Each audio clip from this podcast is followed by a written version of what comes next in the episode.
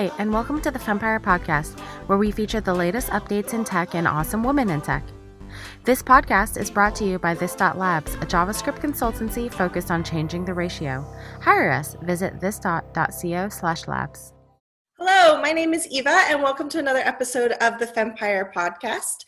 Um, we are doing these podcasts in order to chat with super interesting women in tech and just talk have a conversation around women in tech in general.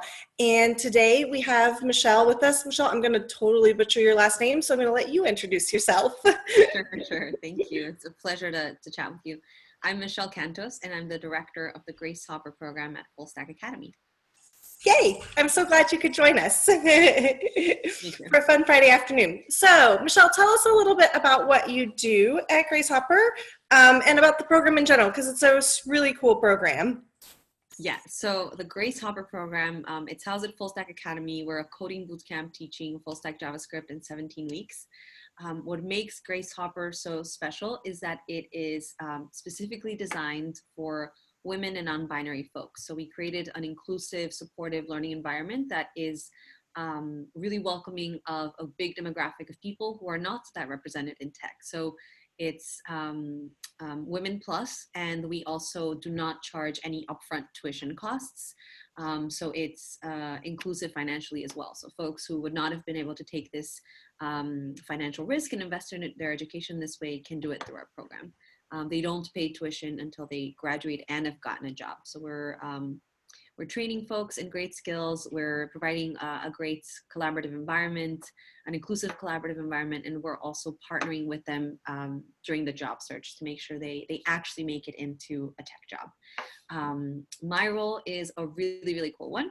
I, um, as director, I manage the overall health of the program, which means a ton of things. But um, essentially, I lead a team of um, software engineers who act as instructors and teach our curriculum. Um, I work with our managers and um, with, you know, it's a cross-functional team of folks that um, ensure everything is running smoothly here. But I, I lead this team to make sure we're providing a top educational experience, and it's really, really uh, inspiring work. That's amazing. Uh, tell me a little bit about your background. Have you always been in tech, or is is this a, a new thing for you? Yeah, so I think I've been tech adjacent, but I can certainly give you some um, some info into that. I think most these days everyone's kind of tech adjacent in some point, and their industry either becomes tech as well, or they make that switch. So um, yeah, I love talking about my background. I actually started out, um, I studied public relations and international relations. I've mostly worked um, in nonprofits, um, nonprofit work um, across the globe. So I've worked with philanthropists, executives, um, founders to create and run uh, education initiatives.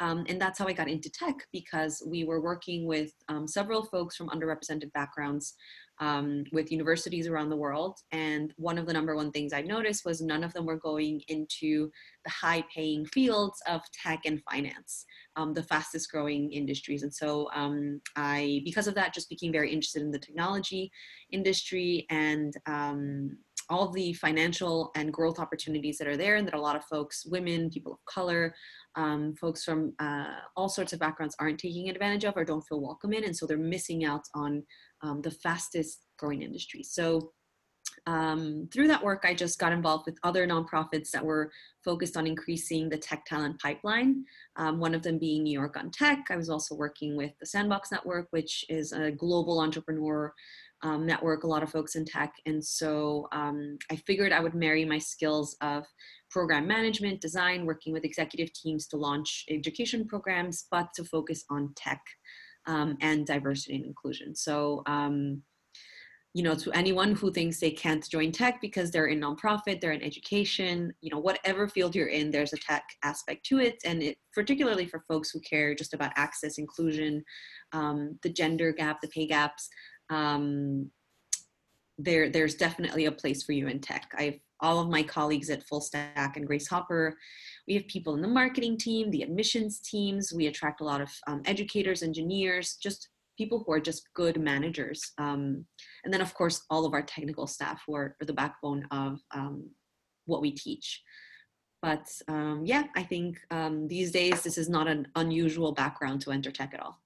No, I completely agree. Um, I, I mean, obviously at this dot, we are also really, really interested in diversity and inclusion and getting women um, into their first job as a programmer because we feel we just we see it all around us that these technical teams are made up of men and nobody from underrepresented groups. And so that's really one of our passion projects to get that changed it probably will take most of you in my lifetime in order to mm. get there but we'll we'll keep working at it yeah, um, i think we're building out the first um, you know so we've got to start somewhere I'm, I'm excited to be part of that me too and i actually i have a I switched to. Uh, I'm a lawyer by trade, and um, I did Democratic politics in Washington D.C. for a while, oh. and uh, practiced law and tried cases and was a litigator and did the whole nine yards. And then uh, we moved out to California. I was in D.C. and um, I had kids, and then I was like, you know, I just this law thing. I'm not doing this anymore. so,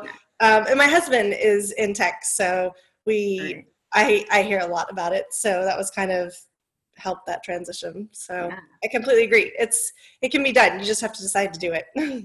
Mm-hmm. So definitely. Um, what would you say is your biggest challenge um, for getting into tech? Um, so for some of our students, I think um, it's several things, right? I don't want to start with imposter syndrome, but I'm going to start with imposter syndrome. But I'm going to break it down a little bit more.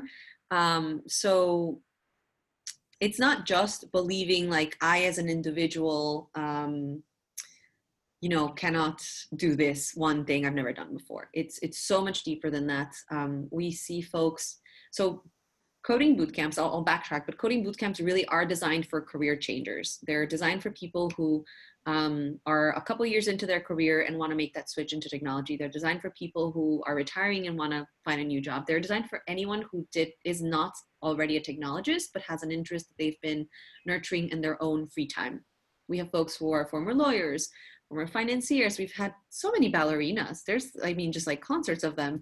Um, people from theater, from music. Um, sometimes we get even engineer, like chemical engineers or um, aerospace engineers um, so these programs are all boot camps are designed for basically anyone who is not a technologist. Mm-hmm. Um, so it's still fascinating that one of the number one things that prevents people from coming is like I don't have XYZ background. Uh, because this is exactly what these programs are for, and I see it doubly impact women. Um, particularly, uh, so I, it's it's funny. The one thing I'm really so of course, ageism is is one of the many um, reasons you might feel imposter syndrome, but the degree to which women feel it is pretty. Um, it's something that's really struck me in this job.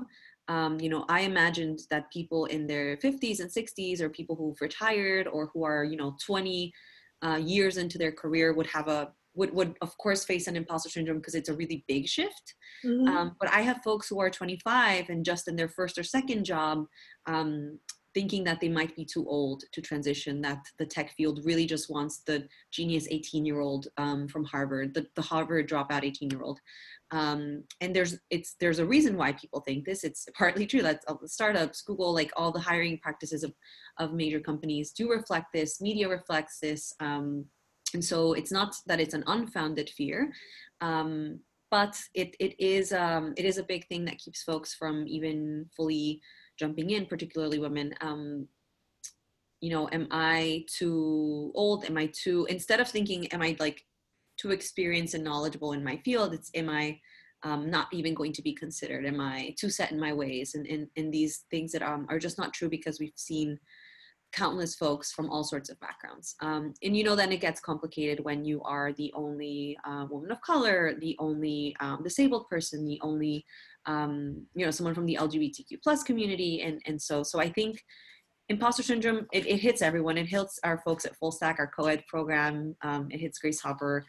Um, but what's, what's sadder sometimes is when there's like a couple of those different identities you have um, might contribute to even more imposter syndrome. So that's one big thing we see. Um, I think um, the reason we have deferred tuition at Grace Hopper, so no upfront cost is, is another um, another attempt at removing barriers to to transitioning into tech. It is expensive. You know, if you're if you already have college debt, uh, let's say sixty to hundred or $20,000 in debt for the university degree, you might not be that excited about committing almost $20,000 to uh, a new field. Um, especially when there's rumors that you know it might not be the most welcoming to women um, mm-hmm. or to folks of color. Um, so um, so that's another another big um, barrier, another challenge. Um, so I think overall the challenge I face is both helping um, applicants figure out if this is the right step for them because it, it isn't always um, and then um, helping them cross that hurdle or, or, identify and then overcome the hurdle that uh, might be stopping them from making that risk and doing so in a way that's ethical and supportive and um, you know this boot camps are not for everyone just because um, you hate your job doesn't mean you need to do tech uh, or need to be a developer um, so i think finding that balance of helping people educating um, um, really supporting and encouraging in ethical ways. Uh, those are some of the multiple challenges of like getting getting folks to to invest in themselves and and, and reinvent themselves in a career in tech. And how what do you say to them that helps them get over some of this the imposter syndrome being the big one and and I can see like different things stacking up, right? Like being a woman, being a person of color, being a disabled person, like, or these things can like stack up and I suspect make it worse too. Yeah, I think um, the best thing I advise is like do all your research. If you're skeptical, good, leverage that and do your due diligence and make sure this is the right step for you. You are in control, right? You don't have to join a boot camp, but you can do all the research. Um, so, first of all, find out if you love this. Um, take a course on Codecademy if you are not sleeping at night because you are trying to solve through this and uh, and like bored at work, that that could be a sign that this is something interesting to at least investigate. Um, once you're interested, if you're nervous, do some prep work. Most boot camps have um, prep classes that you can take to support the admissions process. They're a bit cheaper. Um, ours is almost free. We, we reimburse folks who then go through the program. So there's great ways for you to test the waters, learn, um, the one thing I say is, you know, you don't have to commit to anything until you commit to it. So um, there's nothing wrong with spending your free time teaching yourself the basics of code, seeing if you like, um, seeing if you enjoy it, um, finding a mentor, going to women in, in tech events and, and, meeting others and learning from their experiences. Um, and you don't have to commit right away. You have time. Um, it's an important decision, so take your time. Uh, there's no need to take a compulsive um, action. Um, and use that skepticism for good. Like use it to do your due diligence and find the right environment for you. Not every boot camp is structured the same. Um, something we pride ourselves in is, of course, having this women environment, having a collaborative environment, um, being very keenly aware of imposter syndrome and where it can play out when we take tests or build projects and making sure we're supporting our folks through that. So um, if that's something you feel like you're going to struggle with, an environment like ours could be a good one. If you thrive in really competitive um, environments where you're pitted against someone, there might be a different environment that's good for you. So you should really just um, self-analyze, do your due diligence, find the right place for you. Um, and you know, you can wait to pull that trigger until you have all that information. But I think so. That's just kind of at a, a high level when folks are like, "Should I even learn to code?" Right. Because um, that's one question we get. And then we also get the folks who have been self-teaching they know quite a bit. Maybe they've been doing some basic web design and they've been um, building some projects on their own, but they want to take it to the next level and quickly uh, because maybe they're not being promoted or um, or they really need accountability. So bootcamp will be a helpful step in their learning um, process. Um, to those folks who are who are battling with imposter syndrome, I would say um, let's look for some people who can inspire you who look like you. So let's see all the Latina or Black women or um, members of the LGBT community who've gone through boot camps, talk to them, learn from them, figure out what their hurdles were. Um, they might want to mentor you or, or, kind of just stay in touch and um, help during the job search since they're already done with the boot camp and, and employed. Um, you know, find people like you to to reassure you that it can be done, to be inspired by them, to um, kind of the carrot on the stick like that could be me six months from now if i make this transition. They did it um, you know i certainly can. I'm definitely you know there might not be legions of us but there are there are some people out there and, and we can learn from them. So um, i think it's a combination of things. Um, but it is a very personal journey. I think most people who come to boot camps are they're wanting to make a big career pivot. There's a lot at stake um, and hopefully we're helping them in that process. Figure out whether this is the right move for them or not yeah, no, I think that that makes sense a lot. Um, what do you think about the current statistics, which show that women are still under underpaid in tech in comparison to men? And how have you encountered those, dealt with those? What's your experience around that? Yeah. So we definitely have a salary negotiation session that is specifically targeted to our women. Um, we do this before they leave the program so they have all the right tools and they can enter the job search process with the right mindset asking the right questions up front um, setting themselves up for success and not wasting time with employers who are not interested in um, equal pay. Um, so that's one thing uh, that we are very proactive about and then our folks do um, they work so our students aren't really done with us once they leave the program. Once they leave they're working uh, with our career coaches who are supporting them through you know, balancing multiple offers, figuring out which one to accept, doing the negotiation. So they're not alone. Um, and I think that's one of the first things that um, all of us struggle kind of silently with our job searches and with our salary negotiations because it's very delicate. Even going to your best friend and your aunt or cousin about how much they're making is really tough, especially if you don't know that many people in tech. Um, so I, I, think that's one thing we like to very to structure very well. Um, but of course, it's there and it's invisible and sometimes you don't even know it's there until you find out by accident um, uh, that's where i think um, what i uh, so I'll, I'll, backtrack a little bit but something that the, one of the reasons why it's really important for me to get more women into tech is that um, there's a, a, a, wage gap across fields across the board yeah. Um, and one this isn't the solution, but it's just a reason I think women should consider this career path and figure out if it's the right or not for them.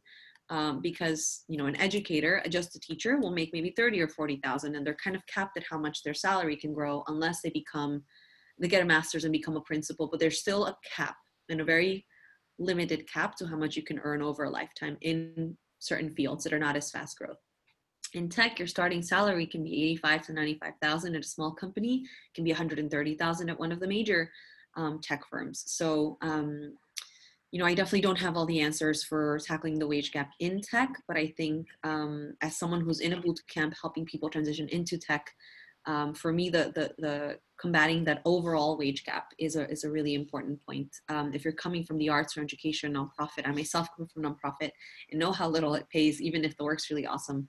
Um, this is one way to really, you know, twofold or threefold increase your salary. And that's uh, a better starting position for then negotiating equality.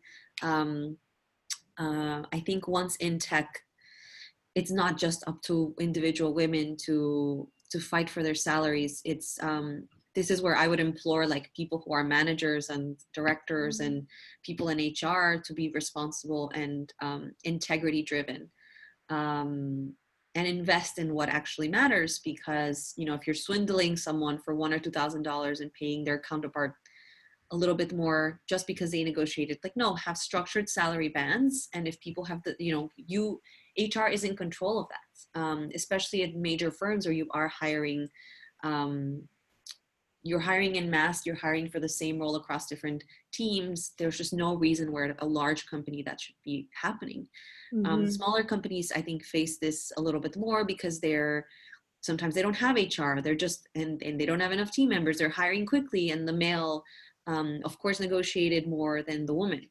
Um, but again i think that's where we can all um, act with integrity and um, and have salary bands and be mindful. And if um, if a woman didn't negotiate um, you know i've definitely i don't know. I think there's there's good ways for managers to give advice that is still you know you, you shouldn't i don't know how to say this in a, in a correct pc way. Um, I think anytime I've interviewed, I've if I've really liked a candidate, I've told them, you know, be very sure of what you want, make sure to ask for it, don't be afraid. Um, it is a negotiation, and I don't want to put all our cards out there, but you know, I'm not HR, I don't care. Um, I want my staff to be well paid so that they're happy here, um, and I want to advocate for them. So I think that's where a hiring. So I'm not HR, but I'm a hiring manager. I have a team. Um, that's a place where I can advocate and make sure my staff are are are being um, well compensated also once you're already on my team um, if i know the salary bands and there's inequity i think it's it's my duty to take a look at that yeah um, and correct it and if someone is paid less because maybe they were considered more junior whether or not that's fair that already happened um, how do we get them up to up to speed and, and support someone so they can be promoted and grow and, and celebrate them um, and publicly so that they can um, reach that equal level. Yeah. So yeah, I think it's just like a call for managers for HR to be more conscientious um, about this. We have a lot more control than we think, and if you're a manager, if you're a director, and if you're in tech, typically you're well paid, and you're not um, you're not going to be fired for advocating Mm. for your staff if you're in a well structured environment. You know, you can take those risks. It's on us to start doing that. I, I completely agree. I, I actually had a really negative experience at the law firm I worked at where when I came up for my one year review, I went around and asked the other attorneys what what they had made. Um, and then went and negotiated for uh, for my second year salary and um, was offered a significantly lower one and he wouldn't rise raise it even when I point blank said I know what the other attorneys are making and this is excuse me this is five thousand dollars less than what my male counterpart was making um, and it was it was one of the reasons that I left that firm. so, but yeah, I think it's it's up to hiring managers and it's up to people in the position to make those pay decisions to make sure that the salary bands are enforced and that there is equity across the board. Um, both male and female. it would have been really nice if that partner had said, "Oh, really? Like, let me fix that." Um, so, but such is life. Um, yeah i think in, in we all get busy and we have other priorities and there's all these re- like legitimate reasons but um if you if you can't and won't put in the work then don't claim to be an ally and care about wage gaps and all these things because you just don't and that's okay like that's not your fight that's not what you want to focus on fine um you know just don't be the person retweeting every diversity and wage gap thing like if you're not if you have the position to help and you're um, not. and you're Yes. not then like i'm just so annoyed with like you wanting to take me out for coffee or something to talk about diversity i don't care I Um, get really, really frustrated. We, uh, as you know, we've been in contact with you about our apprentice program, and I have had some really, really frustrating experiences where I have had companies, they have whole diversity and inclusion programs, and yet we get past the first meeting and nobody is willing to talk to me about my program. Like, and they claim to be doing all of these things and they're just not. Um, and so, yeah i you it's kind of crazy with the same thing i spend a lot of time you know out of politeness because it's um and i also do really want to help people and yeah. questions about diversity and inclusion but like if you have a program that you want to increase diversity in and you're asking me two weeks before the, the deadline closes well guess what? I can't create a pipeline for you. I already manage a diverse pipeline. My the best way to increase diversity is like me focusing on my job. Yeah. um, you like you should have been working on this six months ago. And if you'd pulled me in at that point happy to like give you my time talk about it share networks um it's just there's just not i don't there's no silver bullet to it. So i can't actually help you two weeks before your deadline. I can help you six months in advance and we can you know I, it's just if it's an afterthought it's an afterthought. That's why there's no movement. Um if you plan ahead there's definitely great ways to to make strides. Um, Yeah. but again you know everyone's busy. Like i i think i don't want to be so judgmental. Uh, I, I know everyone's got their you know i care about diversity and inclusion but i'm not the chief diversity officer at my company. You know it's not all i spend my time on. Um, you know I'm, I'm working with our instructors working with our students. There's all these other things. It's just um, if you care you have to build in some time some structures. At the very least you need to be measuring your numbers so that you know where you can grow. Um, there's very um, there's small ways that you can start building up towards eventually dedicating a ton of time to it and resources and i just don't see that enough. A lot of people just like waste the time of the, the, the folks who are really spending a lot of time doing this um, ugh. No, I, I feel the exact same way. And I, I also don't want to be judgmental. Like, everybody is busy, everybody has their own focus. If, like, diversity and inclusion is not on your radar and not something that that you can put on your plate like totally understandable but again yes don't like decide to do something at the last hour about it it just you can't do it's just not going to work that way so but If you- give me anyway one second i'm going to plug in my computer no So go for it if you have a question i'm listening plug in your computer and then i'll give you my next question uh, i'm all good What do you consider your greatest achievement so far? My personal one? Yeah. That's a big Well, question. do, a, do a personal one and do a program one. Um, so the program one I think is is easy. We've trained uh, nearly 600 women as software engineers. Um, overwhelming majority of them are already working in the field and have fully transitioned into tech. Now they are they are software engineers. Um, and then yeah, and, and that's the biggest accomplishment. Um, and then the, the other folks are still in the job search. We're still working with them, but they went through the program. They finished. They succeeded through tears and sweat and a lot of frustration and a lot of failing and getting back up.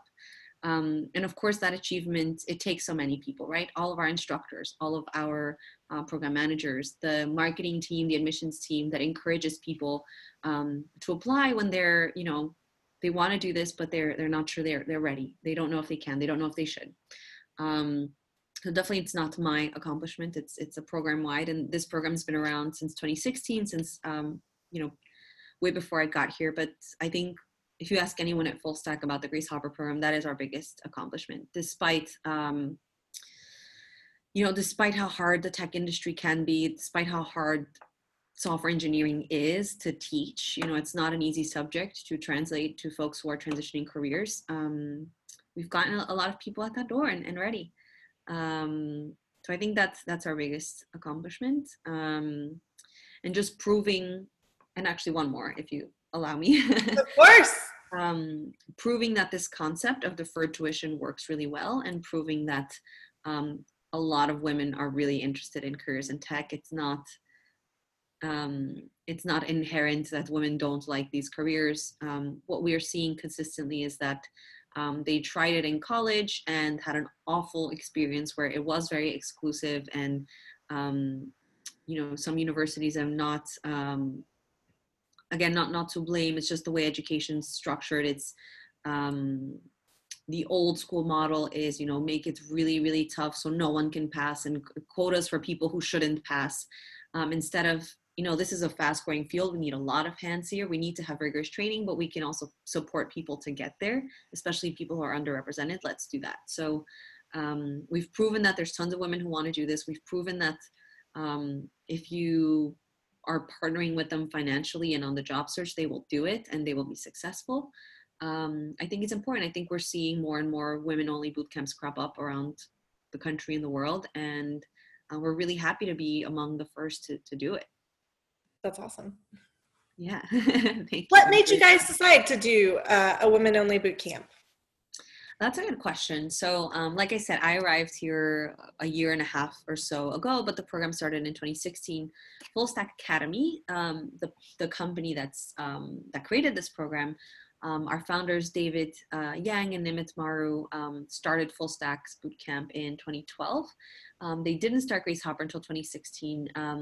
And what they've done at Full Stack is they've noticed that there there was a lack of, of women. Not enough women were applying, not enough women were um, accepting the offers when they were getting them to, to start the program. Um, they tried a few things. They tried different scholarship schemes and different incentive models um, within the program, within the applications, uh, the admissions process, and nothing had a massive scalable impact. So um, that's when our founding team um, and our executives at the time um, and our career success folks at the time um, did a ton of research and, and really figured out what is what is the thing that is hold that what are some of the things that are most holding this particular demographic back? Um, and where can we just as a boot camp make the biggest difference right? Yeah um, and so one of that was finances. Um, you know it's a really big risk. Scholarship small scholarships of a couple thousand dollars aren't enough. Um, and also there is a stigma um, and, and it's true that the tech isn't always welcoming to women that um, computer science classrooms aren't always welcoming to women. So let's create a, a, a environment that is welcoming to women or um, you know full stack academy we have our culture is the same across all programs. We try our best to, to keep it welcoming for everyone but um, it can just be very jarring to see classrooms that are mostly male right? And you're yeah. one of the few. So creating this women only environment um, women and non-binary folk environment, um, which is more inviting, um, was a success. And so we we piloted this project, started it in 2016. Our first class was 16 people. Um, now we have wait lists of folks wanting to get into the programs. Um, so That's awesome. so yeah, this program uh, was born out of um, a very real need and and um, uh, the commitment from our founders to to move the needle on this and um, you know I think the courage to to take a chance uh, because as as you can understand, funding a deferred tuition model it, it's Yeah. a bold move. Um, so I think you know those are all the the the different factors that contributed to it and and a couple you know um, three years later almost four years later um, it's we've succeeded That's amazing. Now, your own personal accomplishment. What's your favorite personal accomplishment? um, let's see um, i think like most people who come to our bootcamp, I, I can relate a lot to, to the folks who come here. Um, you know i loved my career in nonprofit. I've loved working on education initiatives. Um, but i did want to pivot to tech and it was very scary. Um, even though my job description repeatedly said you do not need to be technical to be the program director. You're actually just directing a school. Yeah. um, you know it's i had a panic attack coming into my interview. And everyone at this company like our rhr was phenomenal. I had great conversations. A friend referred me. I mean the ideal scenario to go very confidently into an interview even with everything going well and the team being clearly interested in me and, and making a generous offer i was so nervous. I nearly had a panic. And I, i'm not super anxious. Um, i typically take things um, uh, in stride. Uh, you know, I just freaked out so much the day of my interview. I almost canceled my final interview because I was like, "There's just no way I can do it. There's no way they actually want me." Um, and I almost didn't take this this in, the crazy great opportunity that now I'm I'm like the role was designed for me and all of my interests and skills. But um, I think that's been one of the biggest cases where I had an, an imposter syndrome. It was very focused on tech, and I um, I almost didn't have this job, even though I was literally in the final interview and, and among the favorites. So um, I think that was a, a very big recent accomplishment, and it's nice to be able to share that story with students and folks who are coming into into the program. Because if my imposter syndrome, um, when I'm being told I don't need the tech skills, is has was that big, I can't imagine for folks who are being tested on their tech skills to come in and they're coming from a different background. So.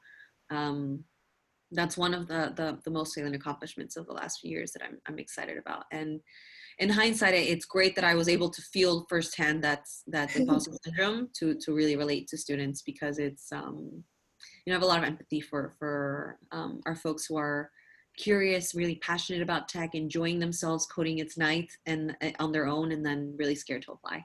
Yeah.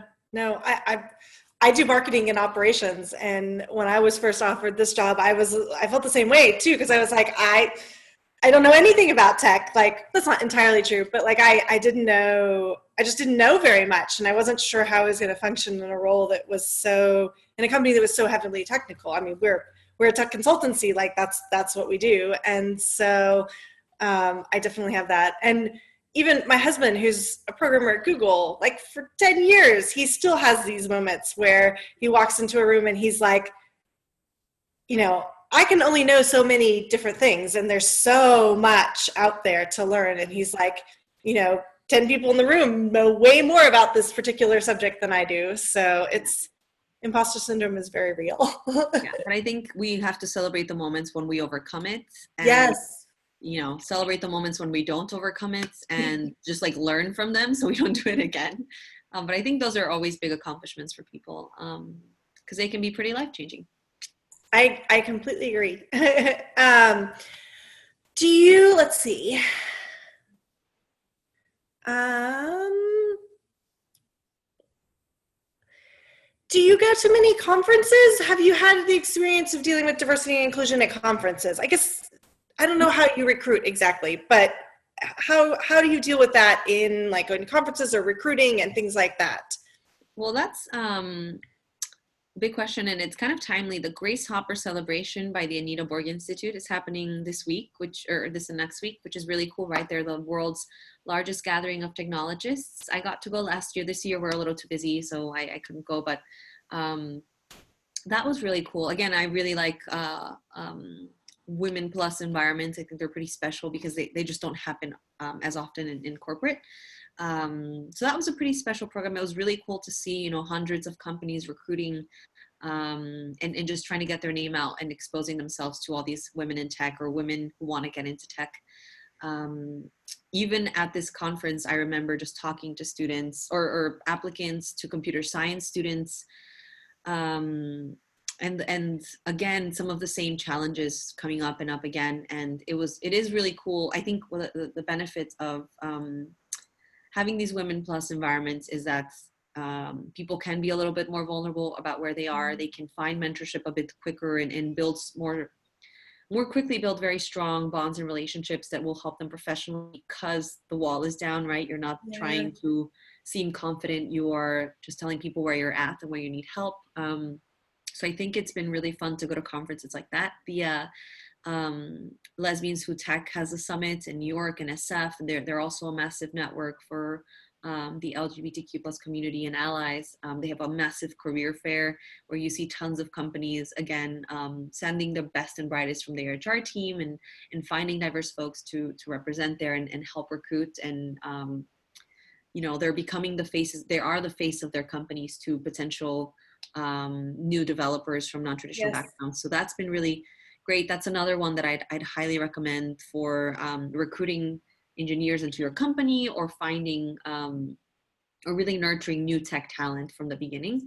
Um, that one's a ton of fun. And you, we ourselves put on a lot of events, um, both to introduce people into tech or just for like the general population. Actually, on Friday, we're working with Women.nyc, which is the New York City's local government initiative for women um, to get ahead in New York. And it's a salary negotiation um, session. It's not nothing to do with tech. We're just partnering because we are aligned about um, women um, getting ahead.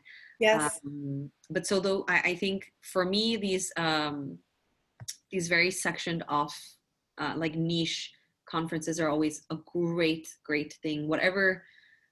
It, it just um, i think so much of our success in tech or in any industry is based on relationships on community um, and it's nice to at these conferences you can really build that all conferences are great to go to but i think uh, if you have a particular interest or identity and you can find a group that hosts conferences um, that's going to be your best bet for for building relationships to help you get that that job in tech or help you find the mentor in tech or or whatever the case is.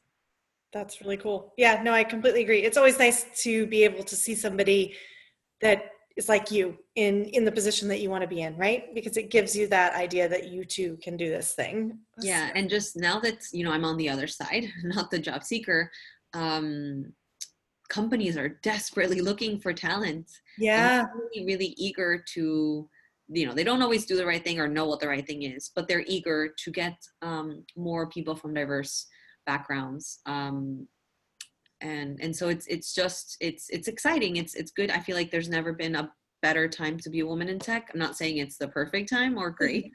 It's just one of the better times yeah we've had um, in the field and um, i don't know i think we should we should be encouraged by it and just uh, hopeful yeah um, and it is not perfect not by yeah. any stretch of the imagination but um, our foremothers have built up and done a lot to get us yeah.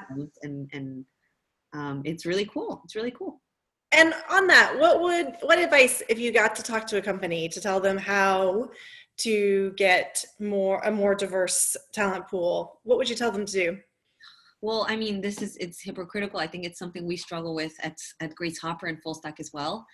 Um, it is really hard. It's why I feel for companies because you're so busy that um, you know best practices go out the window when you are busy and overworked and tired and like just trying to focus on the students you have at that moment but i think um, something we i started doing when when i started working here was making sure we're measuring our um, just identifying the different uh, demographics and different underrepresented folks we have served and how we're serving them and, and how many. Um, i think that's the first step. If you can tell your um, if you can at least tell your team like this is where we're lacking it's not just what you're seeing because when you look at it and you see two or three hispanic people in a court of 40 people you think oh we're doing great like we have some diversity I mean, yeah, but You some. like that's, they're not that's not parity, right? Like we need Yeah. to out a goal. So start measuring it um, across the board, so you can present a very cogent case for how you are not diverse and how you can improve it and how you can start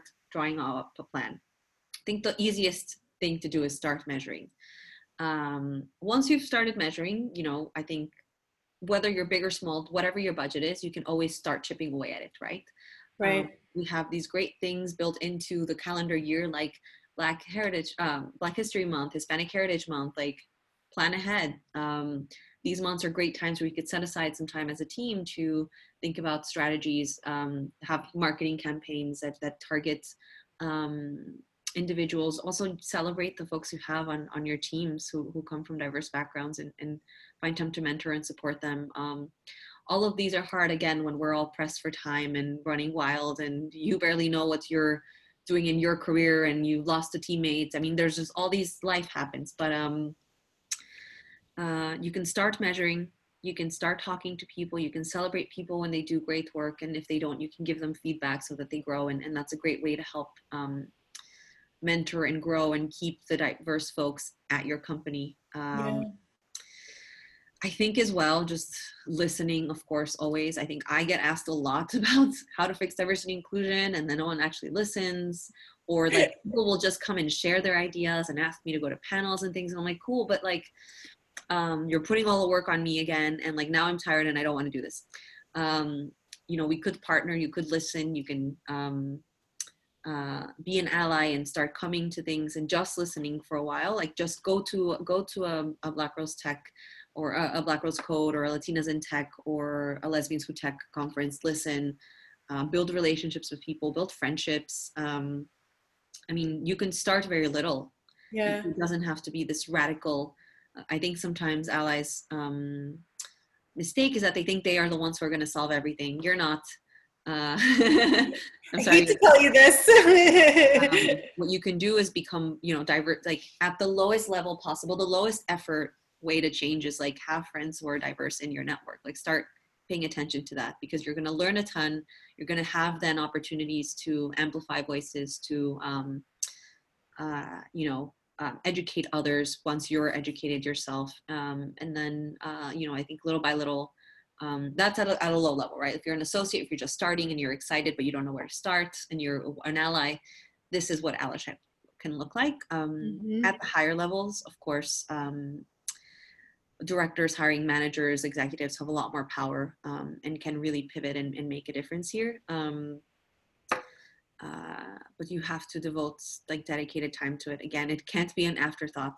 Um, as an afterthought, you will get one or two people who are diverse, but if you're not, if you don't have a plan for it, um, you're not onboarding properly. If you're not supporting, if you're not paying adequately, um, if it, if you don't have an interesting company to work in, like an, an interesting um, talent pool and, and um, opportunities, then I mean, you're just not going to retain either. It's not just about getting people in. Once you have them, you got to keep them. you got to keep them. Yeah. Well, that that's the other half of the battle, right? It's not just recruiting talent, but it's then helping them feel comfortable enough that they can contribute and that they want to stay too, right? Like not pushing them out because whatever reason.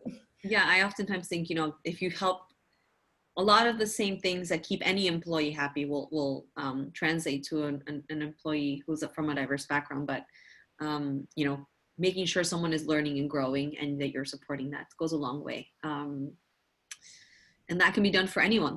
That's a strategy to, to keep all great talent, but um, especially if you're really interested in moving the needle in diversity. I agree. And to end on a fun, interesting thing, what's one fun, crazy fact about you? Oh, um, a crazy fun. Oh gosh, you know, we ask. I get asked this all the time. We do it, and uh, we ask our students this all the time. It's a fun icebreaker, isn't it? Here, I'll share. I'll share. I'll share my go-to one. Okay. while you think about it. Yeah. My go-to one is that I actually grew up in rural Texas, um, and I grew up on a small farm. We had goats and chickens, and um, yeah, I like pounded T-posts and like uh, I was one of three girls, so there were no boys to do the hard labor in my family. So I did a Good. lot of hard work growing up. I'm glad you got to reverse gender roles from. a- I did. Yep. That's really cool. So, okay, I'll share a related one then. Um, so, I'm a born and mostly raised New Yorker. Um, but the time I wasn't living in New York, when I was a, a kid, was in Ecuador. That's where my family's from. So, I grew up in a very small city, but right at the outer parts, like at the suburb, right next to all the farms. And so, I also got to run around with chickens and pigs and horses and climb trees. And um, I did not do much labor. I've not been ever very excited by hard labor, but um, I definitely feel a very, very strong connection to nature, to animals. Um, uh, I like living in New York. It's convenient, it's fun. There's all these things, but I am consistently trying to escape it as well. So um, it's this back and forth of like, can I leave the city this weekend to go to nature? yes. Um, and then not wanting to come back. Yeah. because it's we so- were uh, my husband and i were in brooklyn a couple weeks ago for a wedding and um, we don't we don't we're in california so we don't we don't go east all that often. And i i was struck by like how little nature there is in like new york um in san francisco and like around us. Like they do i mean it's still urban but they do a pretty good job of like there's trees and stuff and so i was kind of struck by the by the difference. So Yeah, but we also my husband and i have the same conversation all the time and actually we we won this weekend. My sister is going to take the kids and we're going to go uh, backpacking for the weekend. So Oh, that's awesome. And that's that's somewhere where I'm hoping like architecture of the future is a lot more tech focused, but also like in, in tech efficient ways. Like we can have more trees, we can have solar panels, we can we can bring in more nature, we can grow plants indoors. I mean, tech allows us to do all these things. Like let's start doing them in mass because humans are not happy without nature. no i completely agree i'm a much happier person if i had seen trees lately I'm happy just seeing the tree behind you. Oh i've got redwoods actually behind we have a little campsite in our backyard this is how much my husband and i love nature and we have three redwoods out there so That's amazing. Yeah, we love it. So, anyway, other random facts about me. Thank you so much. This was so much fun. I so enjoyed it. Thank you very much. Um, and I just want to give a shout out and thank you to This Dot Labs, who's our sponsor for our Fempire podcast. Um, we're a tech consultancy, and if anybody needs help, please give us a shout out. We'd love to help. And thank you so much, Michelle, for coming on and chatting with me. I so Thank you. appreciate it. Thank Have a good one. Bye, Eva. Thank you for listening to the Fempire Podcast. Find us on our website at thisdot.co. That's T H I S D O T dot co. Or follow us on Twitter at this.media. That's T H I S D O T M E D I A.